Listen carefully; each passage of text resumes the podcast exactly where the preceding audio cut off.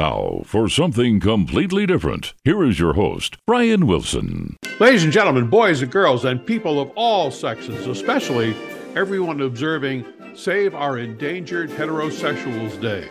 Welcome to the Happy Hunter Hunting episode of The Two and Only, a weekly slide on the razor blade of life here on the polluted shores of the D C swamp, where common sense is blackballed and logic comes to die. Brian Wilson's my given name, although I've been called many others. Joining me is our celebrity guest, the indolent yet aspirational investigative journalist for the New York Post, best-selling author, including his newly released Last Rights: The Death of American Liberty. Yet, despite all these accolades, he just lost a lucrative commercial endorsement for Old Spice aftershave. Go figure. Let's have a catatonic welcome for Jim Bovard. Welcome, Jim. Brian, thanks for having me on. That's the first time I've been called indolent since I was on the high school track team. Well, you know, just dredging up all this stuff from the past. I'm just trying to get you ready for those congressional investigative meetings you're going to be called into after they read your book. You have to be prepared for this stuff. Have you ever done that, by the way? I seem to have a memory that uh, you did actually uh, uh, were called in for an appearance. Yeah, I've, I've testified a few times at Capitol Hill, yeah. So I'm not sure if it was more productive than staying home and uh, examining old issues of Playboy magazine. Well, it's certainly much more enjoyable. I've I've never had the curse or the pleasure. I, the closest I got to that was uh, being called into Manhattan grand jury on a on a case up there when I was at W A B C. But um, anyway. okay, but but the, but there was a great story you have of going to uh, the uh, Capitol building, and and you had an extra. Uh, Yes, extra piece of sporting equipment with me, uh, unblown. So I think that's in the book. My first indication that maybe there really is something to this guardian angel business. Not to uh, belabor it, but uh, just maybe to entice people to go and read the book, the chapter. That I, the woman who became my wife, Cassie, uh, was a reporter stationed in Baltimore, and there was a talk radio day at the Capitol, and we went down to broadcast. And unbeknownst to me, uh, through a I don't know, brain fog or just a total screw up. As we were coming in the inspection point in the basement of the, the entrance to the Capitol, the uh, x-ray machine revealed in my briefcase a uh, nice compact forty-five caliber pistol that I carried with me. And uh, I'll, I'll leave it at that. What happened after that was really rather, uh, rather remarkable. And I, obviously I'm here, so I, I didn't get the sense of the clink, but it's a, uh, that was a day, Jim, I got to tell you. Hell of a story. Hell of a story. Oh, God. Talk about uh, uh, an indelible memory, uh, a, a trauma, thinking that, you know, you're, you're that's it. That's it. You know, you got a gun in D C trying to get in the Capitol building. No questions. No no problems. No nothing. Just turn around, hands behind your back, and we'll see you in five years. Whew, man. Anyway. It's just good that you got an honest face. Uh, well, I, that that could be it. It could be the uh, the two guys that were doing the check-in security business. It could be the incredible attraction of my wife, who was there. I, I who knows? You know, it was enough of a distraction. Maybe that did it. But uh, anyway, get the book and read about it. We'll talk about that later. I wanted to take a closer look at a couple of your recent articles up on your blog at uh, jim bovard dot com. Uh, the one is uh, is free speech relic in America. The other is Stop the Biden Big Brother Better Law. We'll get to that in a minute, but. Um, Uh, just to clarify, uh, other than the obvious difference between a mouth and a piece of paper, is there a meaningful distinction uh, in the First Amendment between freedom of the speech and freedom of the press? Is there something uh, tangible and enunciable that can be uh, addressed to that? Um, good question. I don't think there is. I think um, there are some journalists who talk as if they're entitled to more protection as journalists. Um, I don't think that's true. It should not be true. Um, I'm in favor of almost um, unlimited freedom of speech or, or and freedom of press. I mean, uh, if someone libels somebody or there's defamation and there's a lawsuit, that's different. I mean, uh, people have to be responsible for what they say. Knock on wood here, uh, hmm. but um, no, I'm I'm not aware of any major difference. So okay, I mean, I, I it, it may be a legal fine point, it may be an academic discussion. I, I was just uh, in getting ready for our get together today. I got to thinking about that. Well, speech is just what we might say out loud, written down on a piece of paper. What you write down on a piece of paper could be read out loud. I mean, what the, what was the necessity of I understand freedom of the press as far as, you know, what the, I think the founding dads were had in mind when they were writing that, especially considering the state of the fourth estate at that particular time. But the, uh, I just wondered if there was some sort of a distinction in you as a, as an eminent author and writer of uh, both books and, and newspaper pieces uh, might have come in contact with that, not to mention the speeches you've made around the country. So, I, so, so basically you could say, so if free speech is a relic, as you point out in the article, raise the question, uh, would it be safe to say then that so is freedom of the press? Ah, yeah. Well, that's uh, that's been taken that's taken a whopping for a long time. So, uh, yeah, there's uh, a, a boatload of problems with both those. So, and it's something which I've I've experienced as a journalist. I mean, just the uh, fear of official disfavor. Uh, it's a huge factor. Yeah. Also, um, uh, not to get off a beaten path uh, is where I was originally going, but it raises questions in my head about uh, as a writer. Uh, and it, I mean, you're major league. I'm down here with T-ball, but I'm just saying that your, your stories you've told about issues with the subject matter not being a matter of free press or speech or whatever, but the fact that you run into uh, you run into a political problems with the philosophy or the tastes of editors. And that raises an issue that I have never had. I haven't had to deal with, uh, well, except once with a column. But you've had issues with titles, chapters, paragraphs, subject matter, because the editor had a problem with it, not whether or not uh, it was correct or incorrect, factual or historical or anything else. It, it, is that right? Um, no, sure. I've, I've had lots of problems over the years with um, some editors, usually ones I didn't deal with very often. You know, it's um, a question of uh, one pass and haul ass when you have that kind of editor. Uh, but there have been uh, uh, plenty of times where editors, I think, have made judgments because of fear of government disfavor or government pressure or government pushback. Yeah. Government pushback is a big factor. It's become a lot bigger factor in, in recent decades um, compared to what the, the experience of writing in the nineteen eighties and the early nineteen nineties. Uh, but to, to clarify, I mean, simply because some editor doesn't like a sentence or a paragraph or an article of mine doesn't mean I've been censored. It's just um, this is what editors do, and right. editors make decisions. And but if there is a, if there is an official thumb on the scale, then that's different. Yeah, I was just trying. I was more interested from the standpoint of uh, illustrating how someone who writes uh, what you write about and how you write about it. Uh, has more to be concerned about than just the fact that maybe somebody in Washington is going to get pissed off. You know, the, uh, well, tough, you know, that's what the First Amendment's all about. But there are also other hurdles that maybe the, uh, you know, the average listener reader doesn't take into consideration that you are poking the dragon with a big stick here. And there are other hurdles that then come about as a result of that, whether it's an editor's fear of government pressure or kickback or or whatever. But uh, like I say, I, I, we're getting into the weeds here a little bit. I don't know that anybody really gives a rat's butt about this other than somebody who's actually doing the writing and contending with it. But I thought it was an interesting sidebar on the basis of what you do to pay the rent and the things that you run into along the way that other people may not have thought about. But uh, anyway, the um, uh, to get back to the, the essentially the same part, Uh, you know, about the freedom of the press and all the rest. Uh, you wrote about the Biden administration leaning on Facebook to censor COVID comments. And uh, and earlier in the year, the, the federal judge, uh, Terry Dowdy, uh, hitting back uh, with one hundred fifty-five pages of condemnation of the Biden gang's coercion of social media companies. Other than uh, being ratified by a federal appeals court, uh, where's that gone? What's the result been of, of all that decision? Uh, the Supreme Court is he- going to hear the case. Um, so there's good and bad in that. Uh, the uh, Judge Dowdy issued an injunction to prohibit federal agencies in the White House from bow- from directly browbeating um, social media companies. The, the appeals court uh, preserves some of that injunction, but the uh, Supreme Court has put a stay on that entire injunction, which means that the federal agencies can uh, go back to their arm twisting. Though it might be a little more dangerous because, you know, there's uh, it's a hot trail at this point. But the uh, it's, it was unfortunate that the injunctions have been uh, uh, frozen.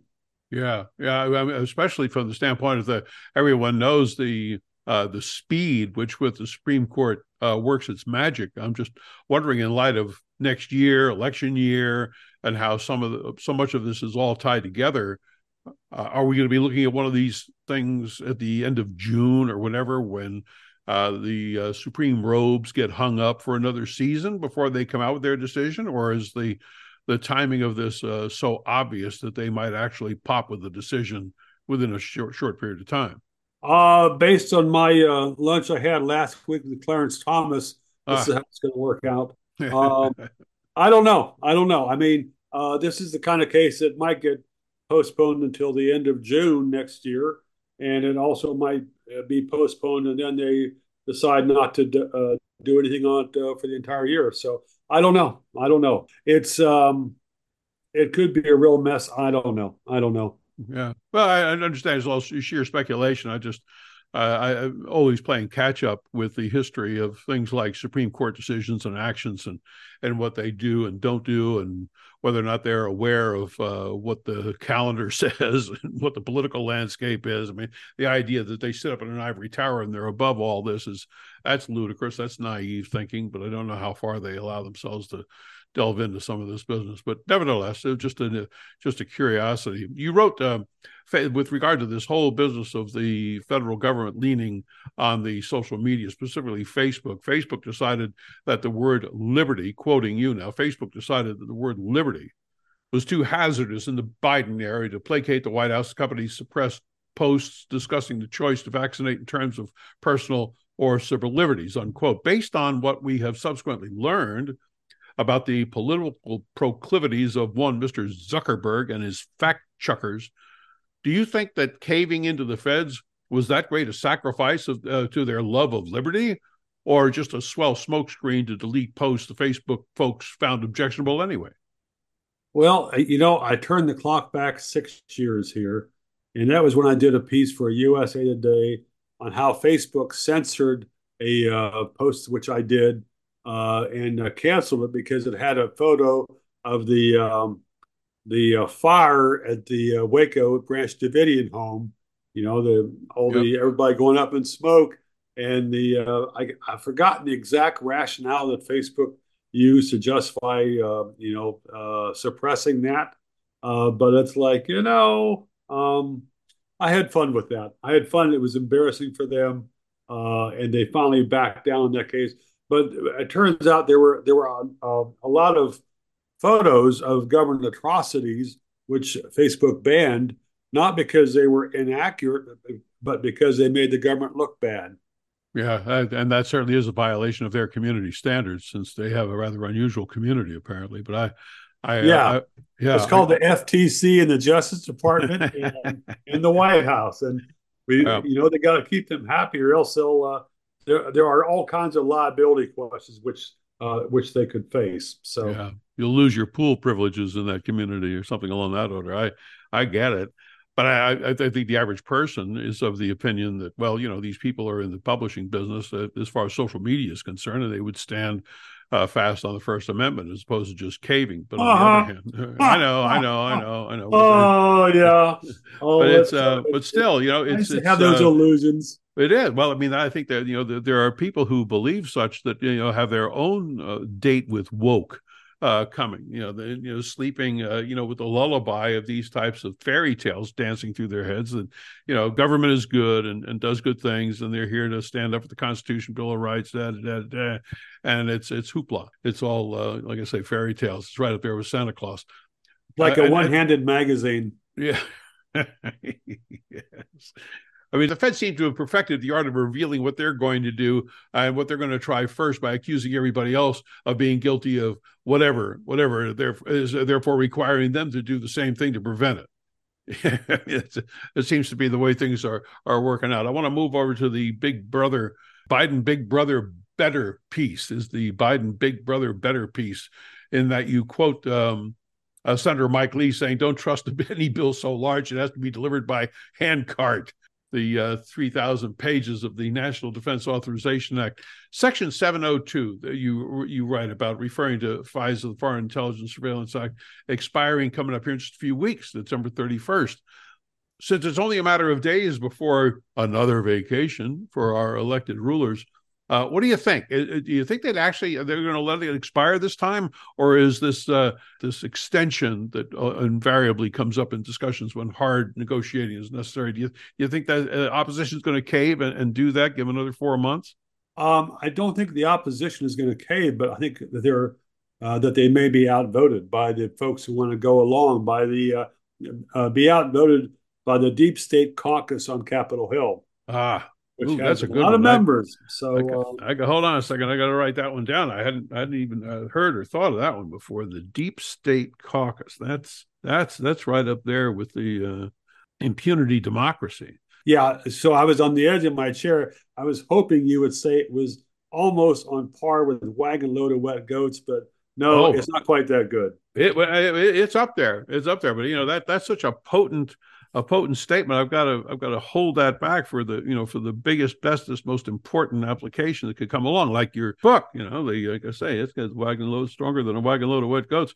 It's also I, I, I put this up there. It was stronger than an acre of garlic. I mean, that's that's pretty good. But, uh, an acre of garlic. Yeah, but oh, it's not. Um, I, I haven't heard that one before. Is that from your uh, family's farming days? Uh, yeah. Where's that from? Just, but I don't, I, I don't know. I've had that one as long as, you know, the wet goats. It's just that um, I don't know how, what experience the average person has in driving down the highway. But I mean, you get behind a wagon load of wet goats. I mean, you've, that's a real olfactory experience right there. Whereas not a whole lot of people have passed by an, uh, an acre of garlic, which really doesn't, doesn't rise to its, its level of potential until somebody starts mashing on it. So there's that. But uh, either way, it's uh, uh, they're worthy. But, um, you know, you point out that the feds revealed that fewer than three million three hundred ninety-four thousand fifty-three Americans' privacy had been, and that's tough to read that without laughing. I'm sorry. The, the feds revealed that fewer than three million three hundred ninety-four thousand fifty-three Americans' privacy had been zapped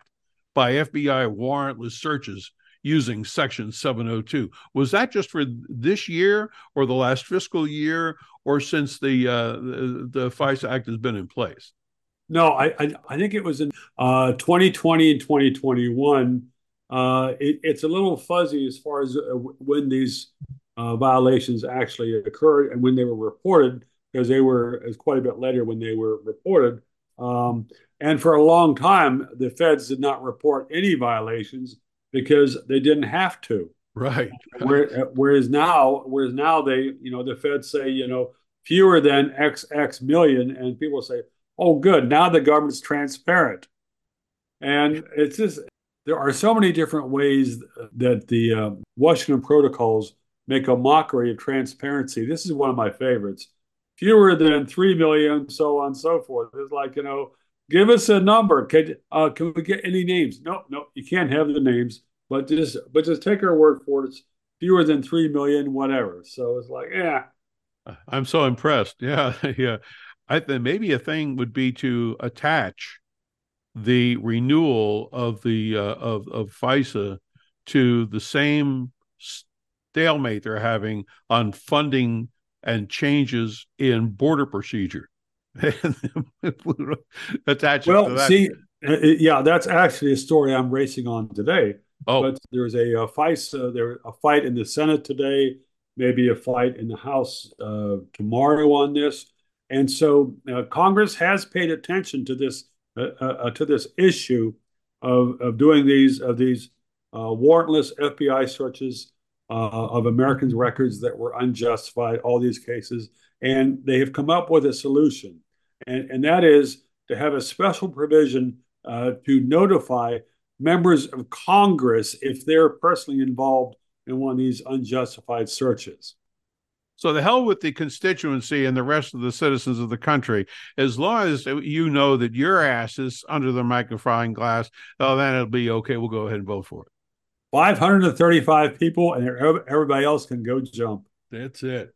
Well, it's like you point out, betting on the triumph of constitutional rights on Capitol Hill remains a fool's errand. And, and there's certainly no greater testimony to that reality than right there. By the way, I, I forgot I meant to apologize to you uh, at the start of the show that our date to get together here for our two and only get together may have may have prevented or otherwise inhibited you from being able to get to the Hunter Biden capital step.